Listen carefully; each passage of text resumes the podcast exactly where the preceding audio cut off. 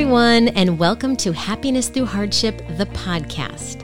I'm Karen Sullivan, founder of Pretty Wellness, a two-time breast cancer survivor thriving with stage four disease, and author of the book that shares the same name of this podcast, Happiness Through Hardship.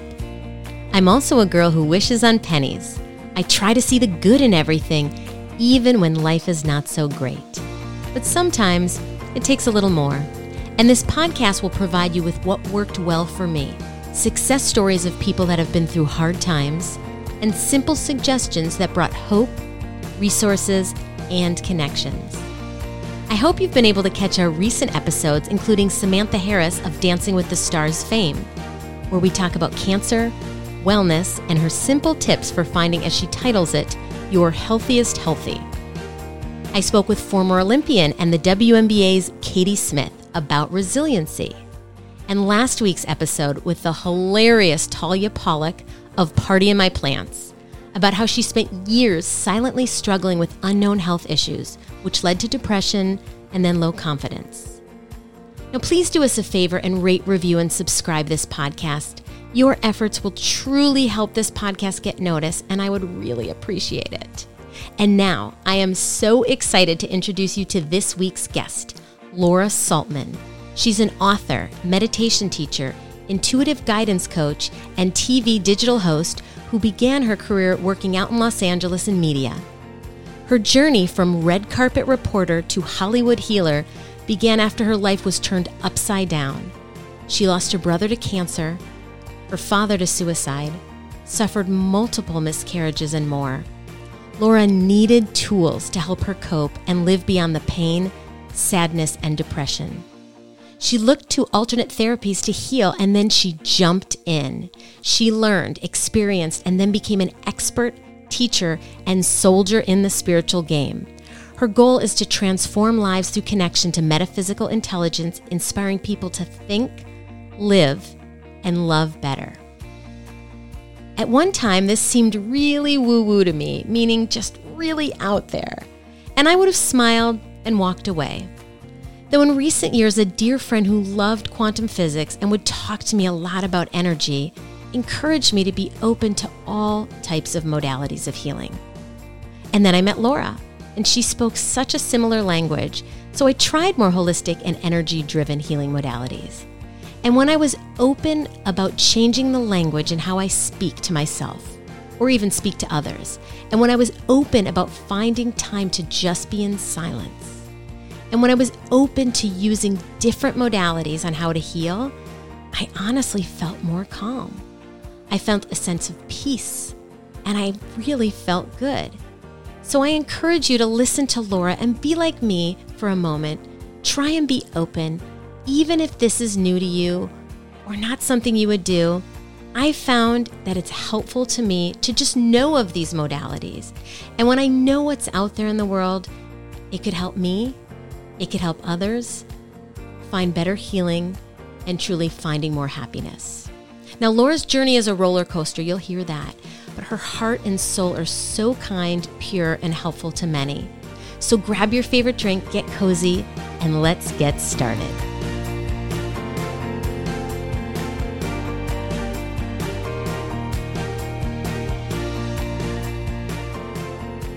Hello, everyone. I am so excited that I have Laura Saltman here. I met Laura at ShiftCon, a wellness conference this fall when we were both on stage speaking about our past careers in media. And I was so excited to learn from her, but also I instantly felt like she was a friend because she is so connected to people and connected to the whole mind, body, soul. So just a little bit about her, and I definitely cannot do her justice. She is an Emmy-nominated journalist. She, of course, is a motivational speaker. She's a T V and digital host, and she's the author of The All Books. They, that is a series of spiritually-based self-help books, and she does all this one-on-one life coaching and connecting with people to help them find their better life. But before jumping into all this, she was a celebrity producer and reporter. And so like me, she had a first chapter and now is on to her second chapter. Laura, welcome. Hi, thank you for having me. Yes, we're definitely in uh, another chapter of our lives, that's for sure. And I always feel like when I meet people like you, like there's like a soul connection, like you can meet somebody and be friends with them for thirty seconds after meeting them. And that's how I felt when I met you. And thank you. I felt the same way about you. Can you tell us a little bit about Laura Saltman? Like something fun, something that you don't, I've seen you in media. I know that you do a lot with designing spaces and you've got all your own channels as well. Tell us something about you that we might not know. That's fun. You know what? I think what's fun about me, I'm not that fun. That's what's fun. I'm really not that fun. Like it's when I worked in Hollywood, you have access to all these amazing things and parties that you can go to and events. And for the most part, I didn't go. It just, it didn't speak to me. Like I wasn't somebody who wanted to be out all night. I'm such a homebody. Like you have no idea. If you sent me tickets to a concert and I had to drive to Miami for it, and it was front row to something, I'd probably be like, eh, I don't want to drive to Miami. It's too far. I'm just going to stay home. Now, were you always, like, it sounds like you were that way in your twenties too? Always. I've always been a homebody. In fact, my one of my ex-boyfriends, I, he used to go out at till two in the morning when we were in our twenties, and I would be at home, and we'd had this joke that I would watch. There was, used to be this show. It was called Supermarket Sweep, which they're actually okay. bringing back. Um, with Leslie Jones from Saturday Night Live as the host of, and I loved that show. So I would come home from work at Access Hollywood and I would watch Supermarket Sweep, and I was perfectly happy, but he was so bothered by it that I like, I didn't need to be out in the city enjoying the nightlife. It's just not who I am. And I think it speaks like, like on a soul level that right. uh, in the core of my soul, I just truly am happy within myself and I don't need external things to make me happy. And my son is the biggest homebody too. So he is totally taken up where I leave off.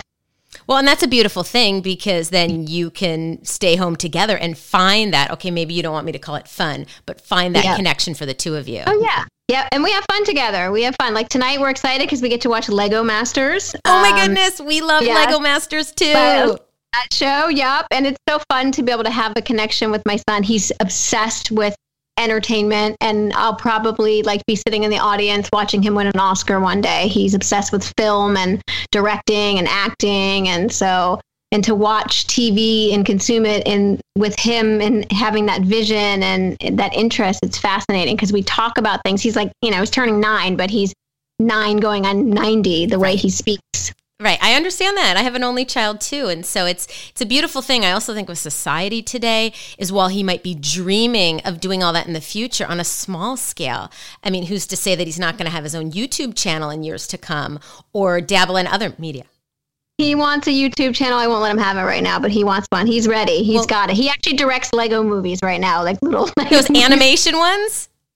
No, like he does like he's trying to do like stop motion, but yes. he doesn't quite figure that. So you see That's like his little hands in there with the Legos, and it's really cute and funny. But the beautiful thing about my son is that he's being raised by somebody. Uh, back to what I do for a living, he's being raised by somebody who uh, believes there are no limits, and you can do anything in in the world that you want. And if you see it in your mind, it exists for you. So I very much teach him that.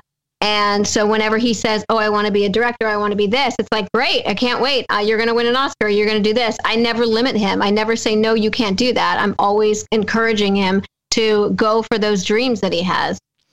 Well, and that's, that is a beautiful thing. I know it wasn't always like this for you, though. Can you share with us? Our topic here is finding happiness through the hardship.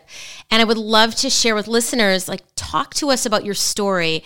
And while I know you've shared it to me in, in some detail, you know, please go into the depth of, you know, how you made this chapter change and the hardships that caused you to go in the direction where you are now. Yeah. So do you have an hour and twenty minutes? I'll try to condense it. Um, you know, it's just a, a lot happened to me in a little amount of time.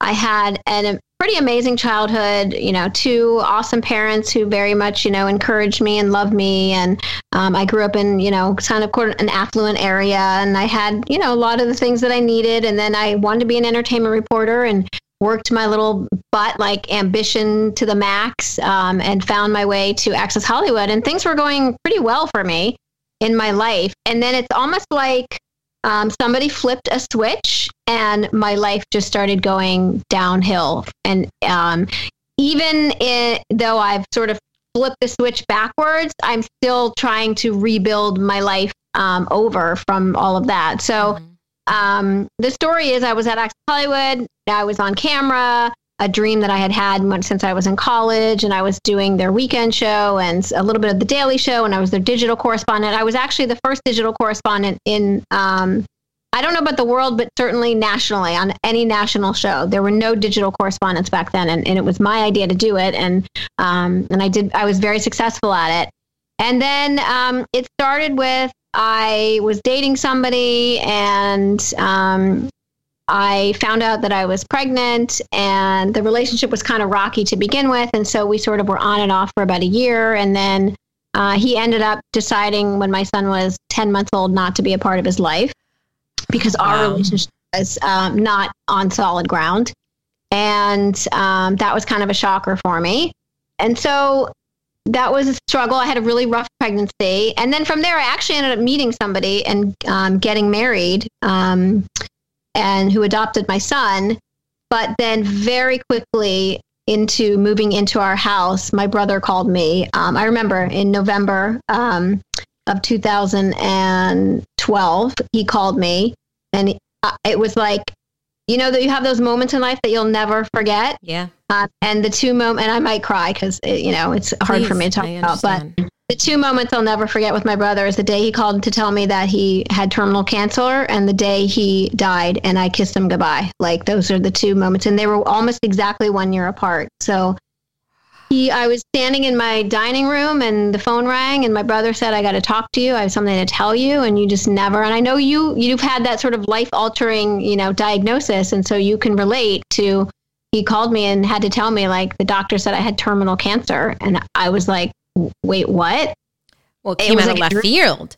Right. It was just like out of nowhere. Like, I never would have guessed in a million years. My brother was forty-six years old at the time. And I just remember I, I, um, I talked to him. I listened. I, tr- you know, I was upset, but I tried not to react because I wanted to be strong for him. Right. But the minute I hung up the phone, I fell on the floor and started just like convulsing. I mean, I couldn't breathe. It was like, it was just unbelievable. So he was diagnosed with stomach cancer. They gave him three months to live, and he made it a year. Um, and he uh, was the very first person in the state of Vermont to get the prescription for the um, the death via death death with can't talk, I say it, death with dignity. Um, he Tell he was miserable that. towards the end. So, you know, the first three months he was actually doing great. Um, he was only doing radiation, I think, at that time, and okay. we we went mm-hmm. cross country skiing at that time.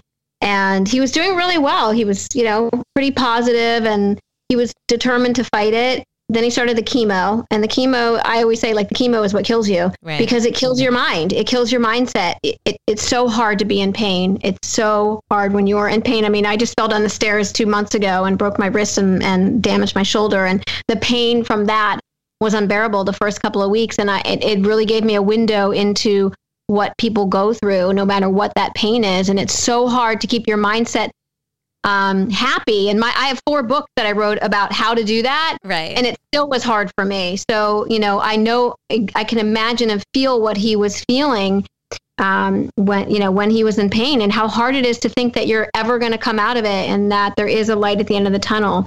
So when he got towards the end, my brother was a very big proponent of your life is your own. And, and when you're sick, if you don't want to deal with it anymore, not deal with it, but just if right. you are in so much pain, you can't handle it, that it should be your choice. And I agree. And I believe it should be your choice when there are no other options. Um, and so at that time, Vermont had just passed their death with dignity laws, and he wanted to go the way he wanted to go. So he picked up the prescription, and um, we were rushing from California to get to him because he had chosen on a Friday morning to take the, the pills that they, they give you.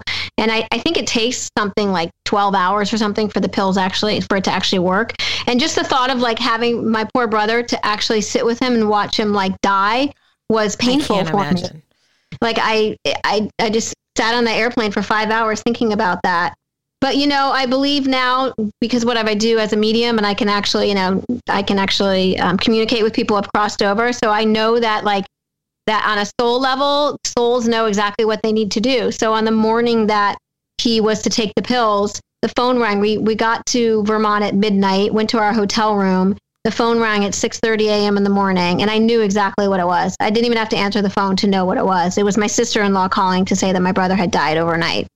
And I know for sure, one hundred percent now on a soul level, that he didn't want, he he didn't want us to see him. He didn't want us to have to watch him go through that. And so he passed in the night, and um, it was awful. You know, it was awful to have to say goodbye to my brother and kiss him goodbye. And he's forty-seven years old. And um, so that was my first thing. I mean, like I said, I could talk for you for five hours about this. So I'm trying to like give you just I, as little snippets of everything, because I, I have so much I could talk about. But then from there, my um, my dad, who was already um, struggling a little bit with some anxiety issues and um, and depression.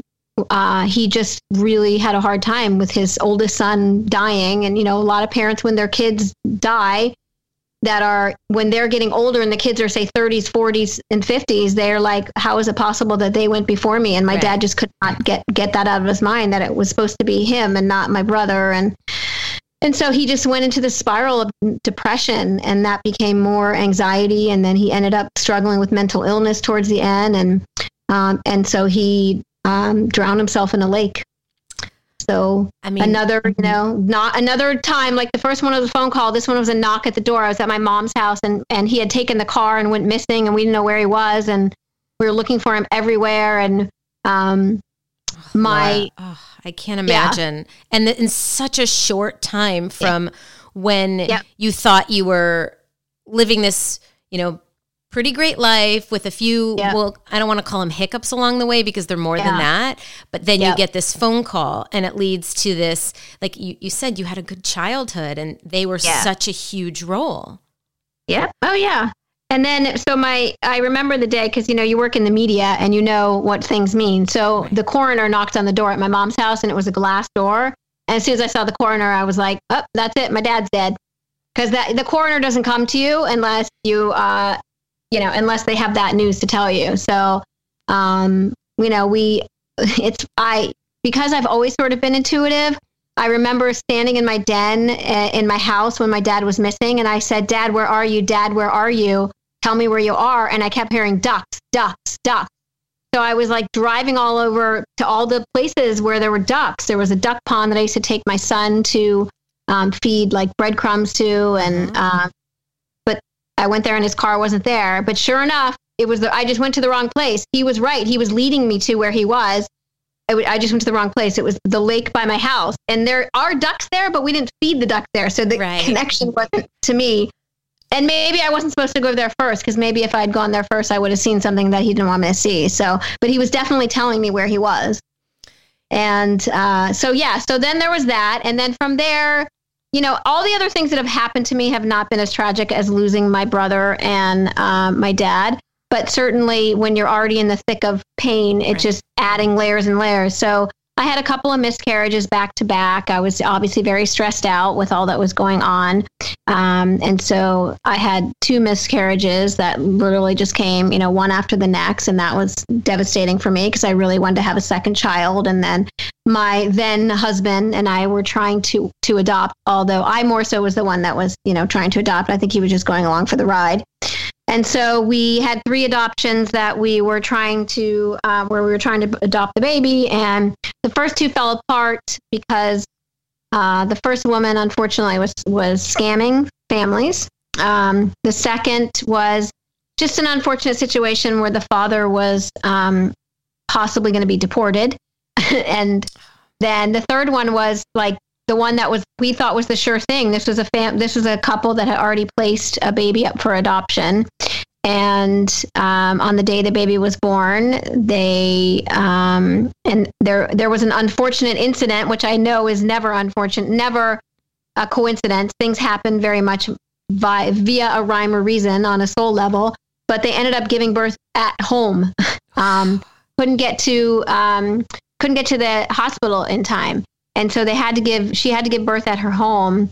And that for that they had been hiding the pregnancy from their parents. Wow. And because they had to give birth at home, the parents who lived like down the street ended up finding out. So once the parents found out that they had, uh, you know, that they were having a baby, it was like, wait a minute, you're not going to um, place your baby for adoption. So you can't be upset for somebody who wanted to keep their own baby, I always say. Right. But obviously, like, it was devastating it was to me. I was all it. packed and ready to go. And um, wow. And I mean, then so that really just took me into a place where I, I just was not myself. So it led to me then getting a divorce as well.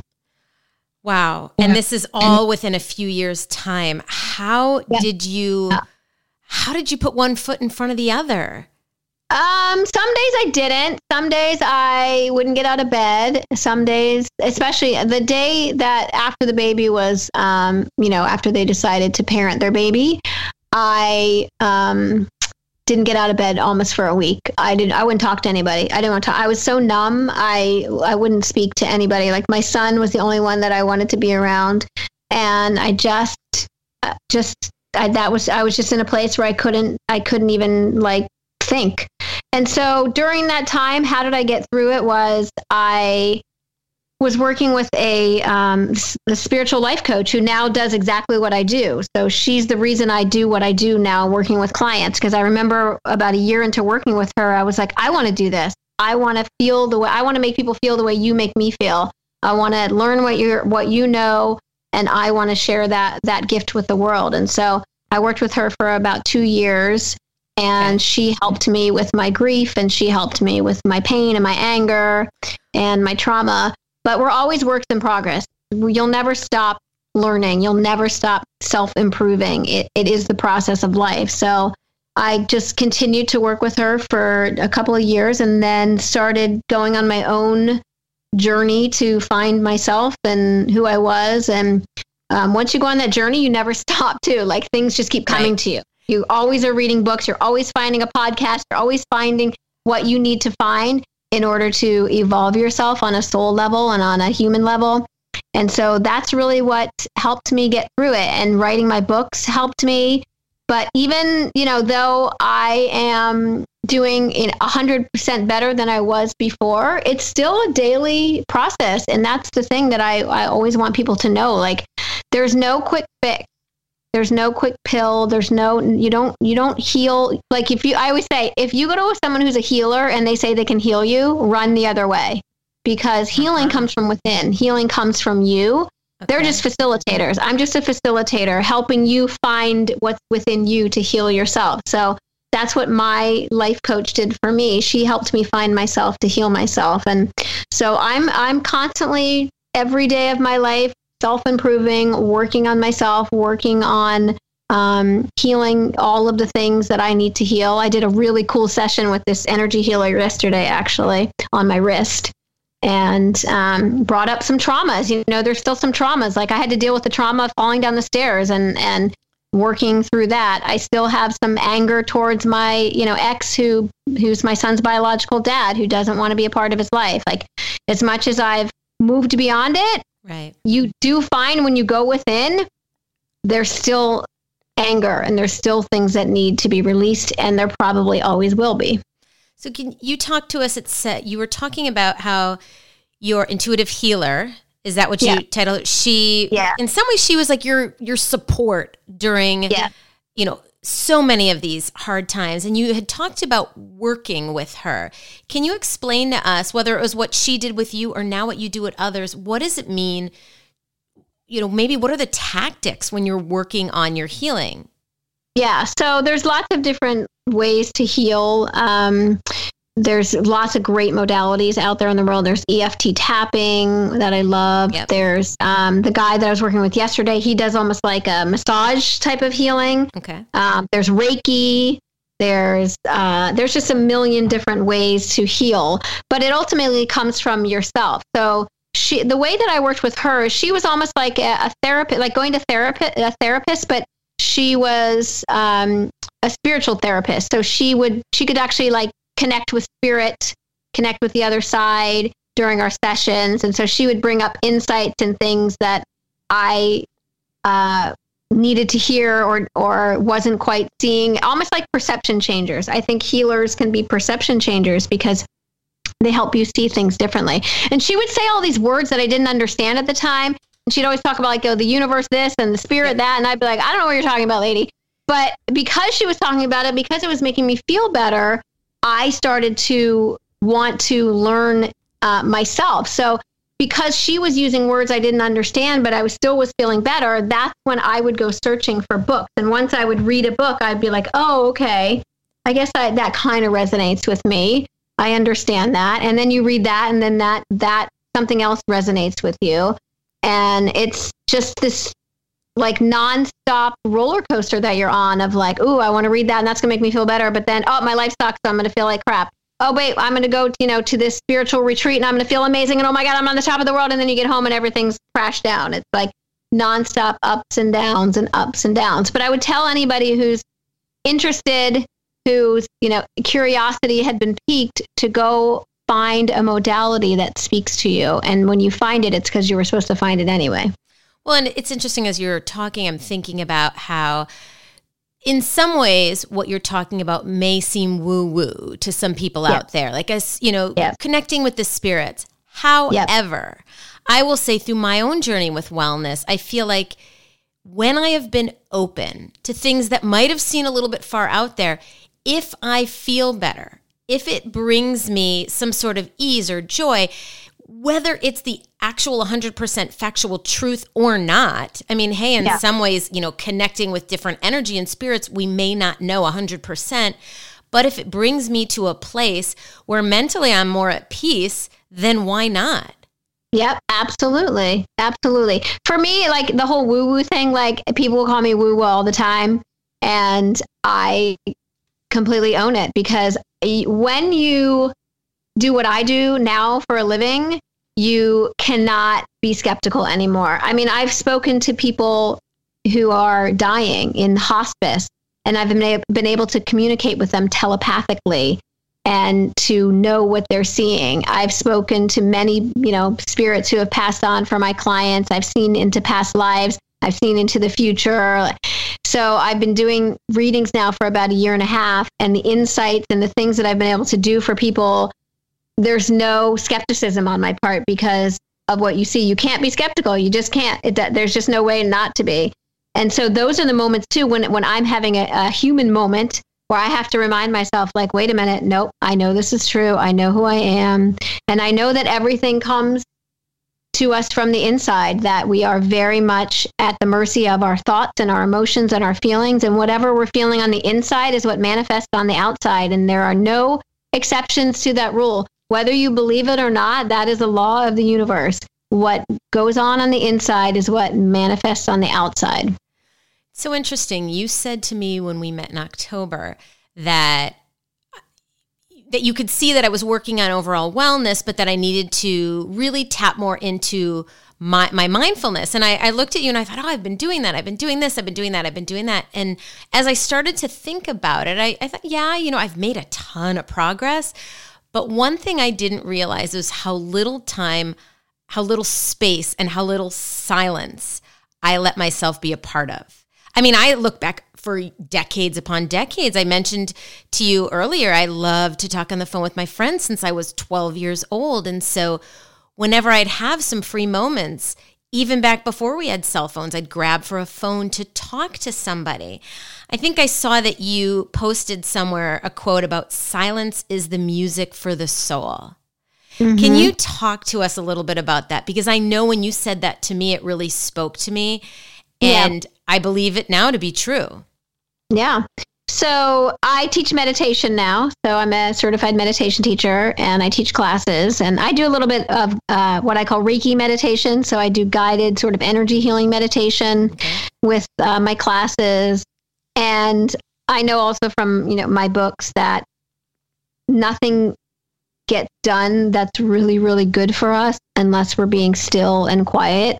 And that's when we can really get to the core of Um, what's going on within us, what thoughts we're holding on to. So I'll just give you an example from yesterday, and there's no coincidences. So I'm sure like us talking today and what happened to me yesterday is all sort of, so I could share this information with you.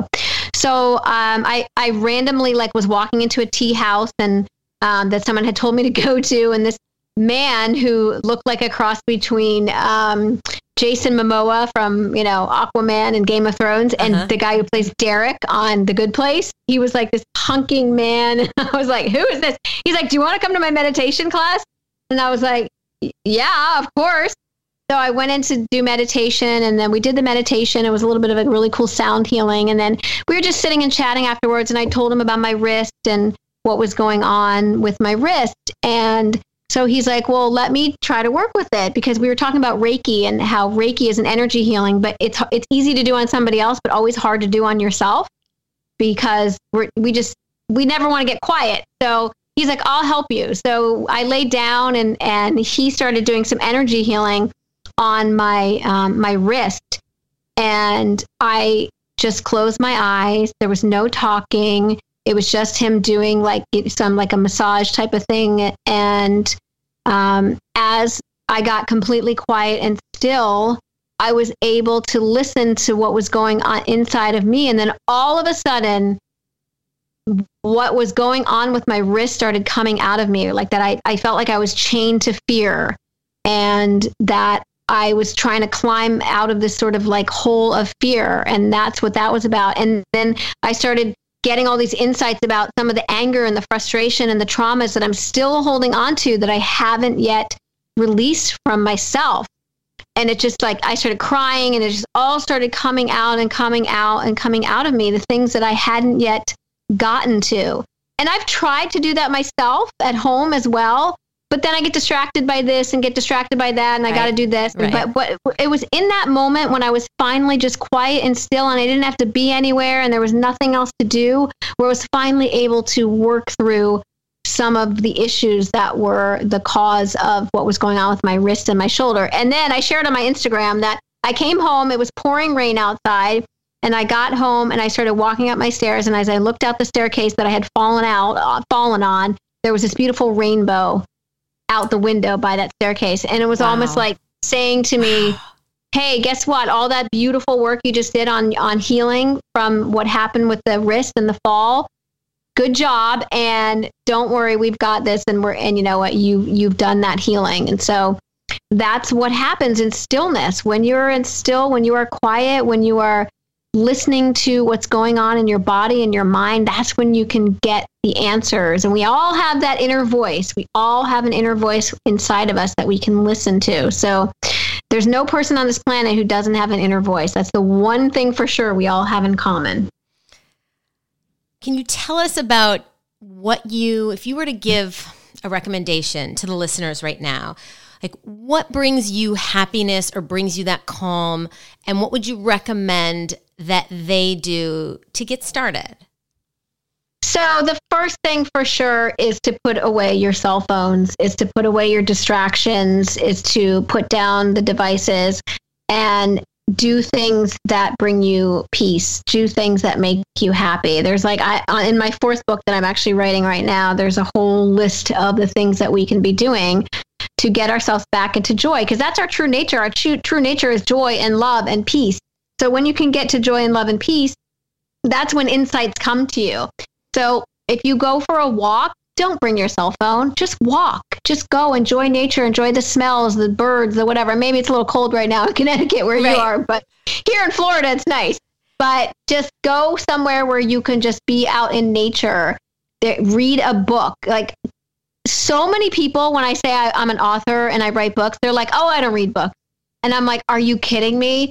That is so important. Forget the devices. Pick up a book and read it, a book that speaks to you, whatever, you know, is interesting to you. Read that book, not just a fiction book, but a nonfiction book, a self-improvement book that will speak to you and your journey. Like you wrote an amazing book that is, uh, you know, very helpful for people who have been can- diagnosed with cancer. Like, do anything that is going to move you forward. Listen to music, take a bath, try to meditate. I know that meditation is hard because I, you know, it took me a long time to be able to master it myself before I could start teaching it. So it's hard, but it's like if you just take five minutes a day to try it, and then maybe a week later, it'll be ten minutes until you get to a point where even twenty minutes of just sitting still and quiet will uh, to help you sort of open. You don't get the insights and the inspiration in desperation. You don't get the insights and information in distraction. It only comes when you are connecting back to your soul and yourself. It, I mean, it's amazing. I feel like I've been hearing this for years, but until you actually, till one actually does it, yep, you don't feel the difference. And now I know, and because I know how to meditate or do breathing exercises or just give myself time. If I start to feel that stress, I'm like, okay, Karen, yep. I got to take a break and I need to really like calm myself.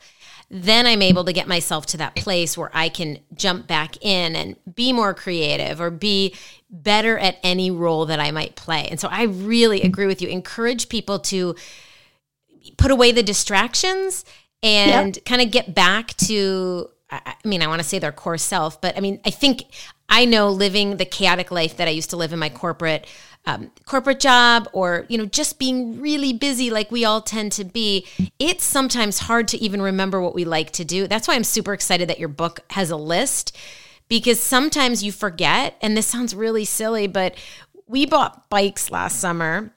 Yeah. I didn't have a bike. I hadn't had a bike for years. Neither had my husband. My son was the only one. And we spent a lot of the end of last summer just spending a Saturday afternoon riding bikes kind of aimlessly. I mean, we happen to live near the water, and so there definitely is some beauty to it and not just like seeing trucks on the road. But one could take a bike and go to a park or something like that. And it's amazing how much, knowing that that was something that would just come up on the weekends. Oh, let's go for a bike ride. I, we felt like we were connecting with nature and putting aside all the distractions that we might have had in our lives, whatever those yeah. distractions might be. So can you share with us a little bit about where people can connect with you? I know that, you know, you're on social media, but also you do work one-on-one with clients. What does that look like? And and what are what what can you offer? Yeah, so I work one-on-one with clients. I do I do various types of uh modalities. So I am a intuitive. I um yeah, I'm a little bit of a medium. I can see past lives and what I call your future possibilities. So I do different sessions. So I, I do like an overall session called an intuitive soul session, where we kind of go over um, whatever you need to go over. I always say, whenever I work with clients, I always say your soul knows exactly what you need to hear. For some people, it's been talking to someone who has crossed over. For someone, it's been looking into a past life. For someone, it's been looking into um, a current relationship. I had no idea, because I've always like been into mediums and stuff since my late twenties, but I didn't know until I became a medium that I actually can um, channel the living as well. So I can actually channel people. Like if you're having a relationship with ish- issue with somebody, we can look at that relationship from a soul perspective and, and try to figure out like what's going on on their side as well as the other person's side. So I can help them change the perception of the relationship. And then I do what's called past lives and present possibilities, where I help people um, figure out things from their past lives, actually, which I would love to do with you, because I think we could do a little session that would might help with your healing as well. And then we go and we look at sort of like what I call your present possibilities. So I get to see and help you. So it's really just helping you see, but I get you you to see um, what's possible. Like, what do you want to create next, and what's possible, and what do you, what are you keeping from yourself in your fears and your doubts and your worries? And then I do more from like intuitive life coaching, because I'm a uh, metaphysical teacher from my books. And so I help people understand sort of the awakening process and what that's like if you're on that journey. Um, and I can do chakra balancing and grounding and all sorts of different energy healing modalities. So if you go to my website, it's just laurasaltman.com slash work with me. You can see all the different things that I, and modalities that I use. Like I said, when I met you, it was this instant, we were talking about media and our past jobs. And then all of a sudden, when we started talking about what got us to where we are today with our careers, you know, you looked at me and were like, you're not sick. And yeah. I had this moment of, I know I'm not, but am I? It, right? I mean, I'm I'm living with right. stage stage four cancer, or I'm in treatment yeah. for stage four cancer. And so, okay, but I want to tell you, I just want to switch that for you, because this is what I do with my clients. You just said to me, I'm living with um, stage four cancer. And I would say to you, I don't want you to use those words ever again. I want you to say, I'm thriving with stage four cancer. I'm thriving. So, That that's what I'm saying about what, what goes on, on the inside is what manifests on right. the outside. So your thoughts, your words, your emotions, just the more that you are able to stop yourself and be conscious of every thought and every emotion, then the easier it will become to to heal. Now, I, you know, I'm not a medical doctor, obviously, but I, I know enough from the other side to know that we truly can heal ourselves. And so there's so many different ways that you can get to that internal healing if you're willing, because the willingness right. is the most important part. And there are some times, like as healers, there will be times where we work with clients where they do, um, you know, cross over. But even those people will know on a soul level. Like I worked with a client a month ago who, and eventually it did end up crossing over. And I knew that she want that she was uh, going to cross over, and she knew on a soul level that she was going to cross over as well. And so sometimes we've we've chosen that, that but, but there's mo- many, many, many of us who are absolutely able to heal. If you go and you Google, you know, miraculous stories of healing, they exist all over the place. There's so many different um, ways to help yourself with healing. And um, when I sat with you, I, I, like you are one of those people that I know can heal. You can heal.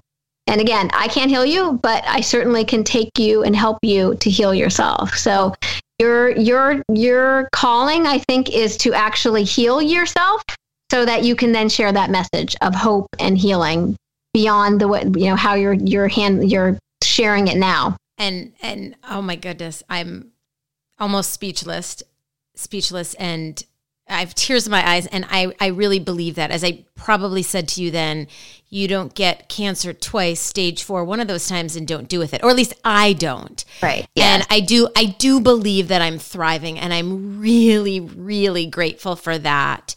Yeah. Uh, and in fact, speaking of, of gratitude, would you be willing to play what we call the grateful game? My son and I, every night before bed, we we play what we call the grateful game.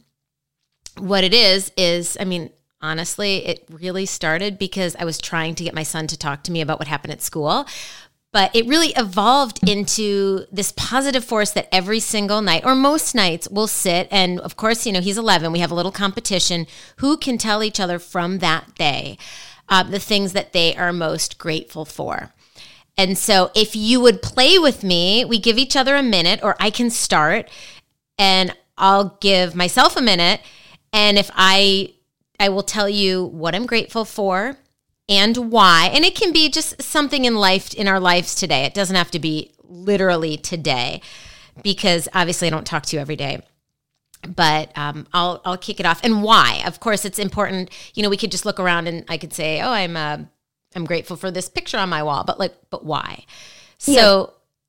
Thank you. I will kick it off, and I'll say I am grateful for ShiftCon, the wellness conference that we were at, because that is where you and I met. And I believe that while I love to get on stage and, you know, be a speaker and share what I've learned, or the book for that matter, that was my first book signing there, I really felt like when I met you and I came home and told my friends that I was meant to be there, to connect with you, um, to have these soulful conversations, you know, to continue my healing in a different way than I've been doing. So I'm grateful for that. I am grateful for, I get a delivery of Daily Harvest. I don't know if you've heard of them. They're mm-hmm. the smoothies and harvest bowls, and I get that today. So when I'm thinking about today, I'm really excited. I'm getting a few new harvest bowls from them today. And because, why? Because I love them. They taste good, and they're super easy to make. And I am grateful. What else can I be grateful for? I'm coming on one minute. Um, I'm grateful for my trip to Florida, because we um, we love baseball. We went to a number of spring training games, and my son and I actually went to Whole Foods, where I said to him, ooh, let's go to Whole Foods, not somewhere else for lunch, because who knows, maybe the players, they're healthy eaters. And we ran into one of the New York Yankees top players. He's a brand new pitcher. His name's Garrett Cole. And so my son got to like have a real introduction connection to the new Yankees star pitcher, Garrett Cole. So I'm grateful for that. that. So, okay. So that was three. I'm throwing it to you. Um, share with us if you can either beat us, beat me at three, or tell okay. me a minute of what you're grateful for. All right. Well, I'm grateful always for my son, and uh, being thirty-nine when I was pregnant with him and having him at forty, like, thank you to the universe, to God for blessing me with him. Um, I'm grateful for all the clients that I've been working with, because they teach me so much about the other side and why we're all here. Um, I have so much to learn from them, and I'm grateful for my books, because they've taught me about the magic of belief. And even if I don't use use it all the time, I'm grateful to have the tool, the tools to know how to, you know, move beyond grief and sadness and depression. And uh, I'm grateful for all of the healers in the world who are finally opening up this the eyes of other people so that we can heal all together as the we that we all are, that we get to um, evolve, that as much as the world is seemingly falling apart, it's actually falling together right now. And there's so many beautiful awakened souls right now that are sort of the sol- soldiers in the spiritual game that are sharing information, and that only is going to spread and spread and spread. So I'm excited for uh, what the world has to come. Well, it looks like we tied there because we both ah, went shy, okay. like a little bit over a minute, but I love tying, and um, that's beautiful. Thank you. I feel like, you know, I'm, I'm so grateful for my family as well, and that they, they embrace healthy living like I do now. And, and from what it sounds like when you were talking about your son earlier, like he is a product of you, and he embraces um, the more, a more soulful way of living as well. So thank yeah. you, Laura Saltman. I so appreciate you being here with us today, you know, sharing your stories, sharing your suggestions. And, um, you know, I encourage listeners to, you know, to reach out via her uh, social media channels and, and connect with her, because we all can learn a lot and live a more inspired life if we do so. So thank you. Thank you. Thank you for having me.